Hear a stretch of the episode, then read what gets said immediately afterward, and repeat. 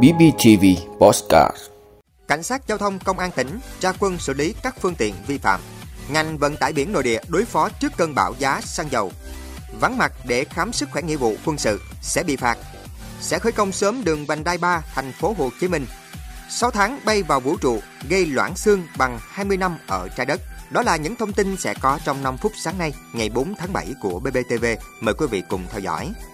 Thưa quý vị, Phòng Cảnh sát Giao thông Công an tỉnh cho biết từ ngày 20 tháng 6 đến ngày 3 tháng 7, lực lượng Cảnh sát Giao thông toàn tỉnh đã đồng loạt ra quân thực hiện đợt cao điểm theo chỉ đạo của Công an tỉnh. Qua đó đã xử lý 1.151 trường hợp vi phạm luật giao thông đường bộ. Trong tổng số 1.151 trường hợp bị xử lý vi phạm, lực lượng chức năng đã lập biên bản xử phạt hành chính nộp ngân sách nhà nước 2 tỷ 250 triệu đồng, tước giấy phép lái xe đối với 141 trường hợp, tạm giữ 535 phương tiện các loại, gồm 51 ô tô và 484 mô tô xe máy. Các lỗi vi phạm bị xử lý chủ yếu gồm vi phạm nồng độ cồn, chạy quá tốc độ quy định, chở hàng vượt quá tải trọng, quá khổ giới hạn và tự ý cải tạo thành thùng xe và nhiều lỗi vi phạm khác. Đặc biệt, ngay những ngày đầu làm lễ ra quân thực hiện cao điểm xử lý vi phạm, Công an huyện Trân Thành đã kịp thời ngăn chặn và xử lý được nhóm đối tượng chuẩn bị có hành vi đua xe trái phép. Thưa quý vị, dù khối lượng hàng hóa thông qua cảng biển 6 tháng đầu năm 2022 tăng 2%, trong đó hàng container tăng 1% so với cùng kỳ, nhưng giá xăng dầu liên tục tăng đột biến như hiện nay gây áp lực rất lớn đến chi phí của các doanh nghiệp vận tải biển. Tổng công ty Hàng hải Việt Nam là đơn vị duy nhất hoạt động trên cả ba lĩnh vực vận tải biển, khai thác cảng, dịch vụ hàng hải, có đội tàu 64 chiếc, chiếm khoảng 20% đội tàu biển quốc gia. Cơn bão giá xăng dầu đã gây áp lực rất lớn bởi chi phí nhiên liệu trong cơ cấu giá thành chiếm khoảng từ 35 đến 40%. Vì vậy, Tổng công ty Hàng hải Việt Nam buộc phải tính toán các giải pháp kinh doanh phù hợp nhất. Theo Bộ Giao thông Vận tải năm 2015, thị phần hàng hóa xuất nhập khẩu của đội tàu Việt Nam đảm nhận 10%, thì đến năm 2020 thị phần giảm một nửa. Trong khi đó, hệ thống cảng biển của Việt Nam phát triển mạnh, có thể đón tất cả các tàu lớn nhất thế giới vào hoạt động. Thời gian tàu nằm chờ cầu để làm hàng rất thấp. Việt Nam hiện hội nhập quốc tế sâu rộng, nhiều hiệp định thương mại tự do, là thành viên tích cực của nhiều tổ chức quốc tế như Tổ chức Hàng hải Quốc tế, Tổ chức Lao động Quốc tế.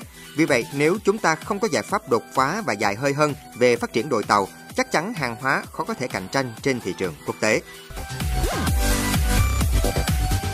Thưa quý vị, Nghị định số 37 ngày 6 tháng 6 năm 2022 sửa đổi bổ sung một số điều của Nghị định số 120 ngày 9 tháng 10 năm 2013 của Chính phủ quy định xử phạt vi phạm hành chính trong lĩnh vực quốc phòng cơ yếu. Trong đó sửa đổi bổ sung điều 6 vi phạm quy định về kiểm tra khám sức khỏe thực hiện nghĩa vụ quân sự. Cụ thể, phạt tiền từ 10 đến 12 triệu đồng đối với hành vi không có mặt đúng thời gian hoặc địa điểm kiểm tra khám sức khỏe ghi trong lệnh gọi kiểm tra hoặc khám sức khỏe nghĩa vụ quân sự của chỉ huy trưởng ban chỉ huy quân sự cấp huyện theo quy định của luật nghĩa vụ quân sự mà không có lý do chính đáng. Quy định cũ phạt tiền từ 800.000 đồng đến 1 triệu 200.000 đồng. Quy định này có hiệu lực từ ngày 22 tháng 7 năm 2022. Thưa quý vị, sẽ khởi công đường vành đai 3 thành phố Hồ Chí Minh từ tháng 6 năm 2023, tức là sớm hơn dự kiến nửa năm. Đây là thông tin được Sở Giao thông Vận tải thành phố Hồ Chí Minh mới đưa ra. Để rút ngắn thời gian, Sở Giao thông Vận tải thành phố Hồ Chí Minh đã tham mưu thành phố chủ động đề xuất với các cơ quan trung ương cơ chế chỉ định thầu rút gọn, đồng thời phân công cơ quan đầu mối chịu trách nhiệm chính cho từng dự án thành phần. Trước đó, đường vành đai 3 thành phố Hồ Chí Minh được Quốc hội thông qua chủ trương đầu tư vào tháng 6 với tổng mức đầu tư của dự án là 75.000 tỷ đồng. Đường có chiều dài 76 km đi qua các tỉnh Đồng Nai, Bình Dương, Long An và thành phố Hồ Chí Minh. Thưa quý vị, một nghiên cứu mới về tình trạng loãng xương ở phi hành gia cho thấy các phi hành gia bay vào vũ trụ khoảng 6 tháng có mức loãng xương gần như một người lớn tuổi bị bệnh này trong 20 năm. Theo hãng tin Reuters, nghiên cứu trên được thực hiện với 17 phi hành gia từng làm việc trên trạm vũ trụ quốc tế ISS, trong đó có 14 nam và 3 nữ. Các phi hành gia có tuổi trung bình từ 47 và từng tham gia các nhiệm vụ du hành kéo dài từ 4 đến 7 tháng. Nghiên cứu đã thu thập dữ liệu về tình trạng loãng xương ở các phi hành gia này do điều kiện không trọng lực trong không gian gây ra, cũng như khả năng lấy lại mật độ khoáng của xương sau khi họ trở về trái đất.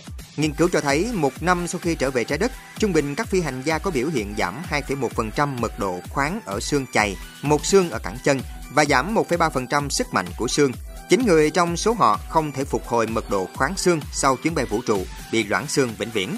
Tình trạng loãng xương trong không gian xảy ra do mất đi trọng lực, xương không được rèn luyện để nâng đỡ cơ thể như khi ở trái đất. Nghiên cứu này cho thấy các cơ quan vũ trụ cần phải cải thiện biện pháp đối phó với vấn đề trên, điển hình là chế độ tập thể dục và dinh dưỡng cho phi hành gia. Nhóm nghiên cứu không tiết lộ quốc tịch các phi hành gia tham gia, nhưng cho biết họ đến từ cơ quan hàng không và vũ trụ Mỹ NASA, cơ quan vũ trụ Canada, cơ quan không gian châu Âu và cơ quan thám hiểm hàng không vũ trụ Nhật Bản.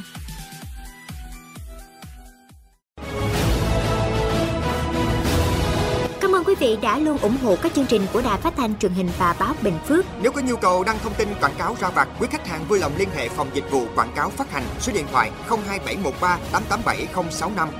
BBTV, vì bạn, mỗi ngày.